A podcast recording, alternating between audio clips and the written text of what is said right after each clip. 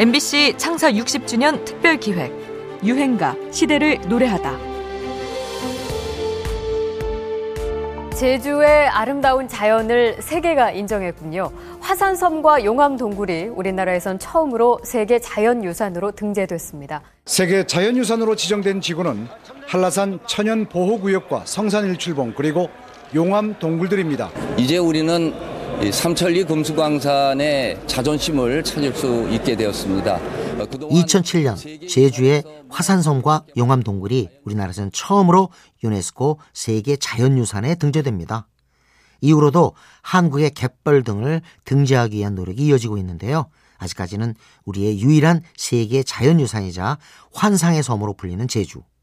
아름다운 제주를 노래한 가장 대표적인 유행가이자 가장 많이 리메이크된 가요. 바로 최성원의 제주도의 푸른밤입니다. 1988년 돌국화에서 나온 최성원의 첫 솔로 앨범에 수록된 이후 인공위성, 동물원, 성시경, 태연, 오연준, 소유 등등 정말 많은 가수들이 이 노래를 다시 불렀죠. 떠나요 둘이서 모든 것 훌훌 버리고로 시작하는 가사는 당장이라도 제주로 떠나고 싶게 하는 마력이 있죠.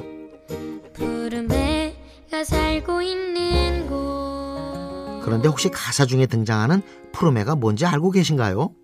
여기에는 최성원의 개인적인 이야기가 숨어 있습니다. 들국화가 해체된 직후 무작정 제주로 향했던 최성원은 선배 작곡가 김우희의 집을 찾아가게 되는데요. 거기서 선배의 딸 김푸르메를 만나게 됩니다. 우리 아들이랑 거의 비슷한 나이인데 비슷한 나이의 푸르메가 어, 보내는 일상은 그야말로 학교에 갔다 와서 동화책을 보고 응?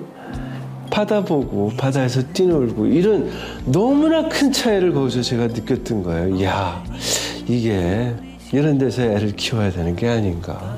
서울 애들이랑 너무 틀렸어요. 이 푸르메가. 생각보다 그 노래를 아는 분들이 사랑해 주시는 분들이 되게 많고 또 더 커서는 인터넷 검색해 보면은 뭐 푸르메는 뭐 푸른 독수리입니다. 한라산에 사는 새입니다. 혹은 한라산을 푸르메라고 제주도 방언으로 그럽니다. 뭐 노래의 주인공인 김푸르메의 목소리입니다.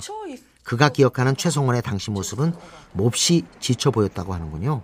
하지만 제주의 특별한 자연환경과 그곳에 동화되어 사는 아이의 모습을 통해 힘든 시간을 위로받은 그는 영원히 사랑받을 제주 창가를 만들었습니다.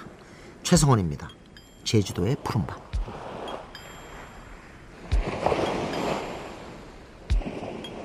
떠나요. 둘이서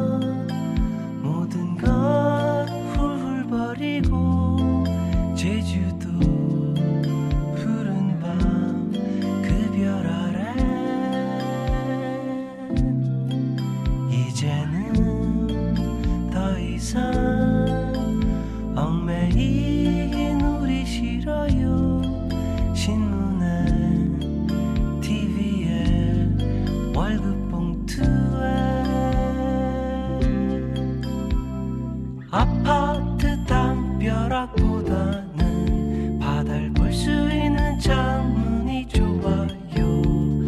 낑깡밭 199 감귤도 우리 둘이 갖고 봐요. 정말로 그대가 외롭다고 느껴진다면 떠나요 제주도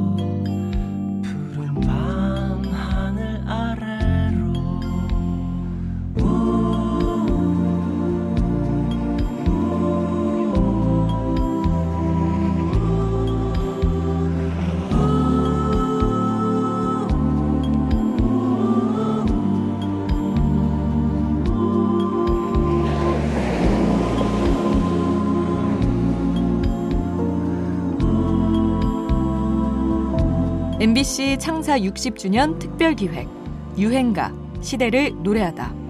지금까지 음악 평론가 임진모였습니다.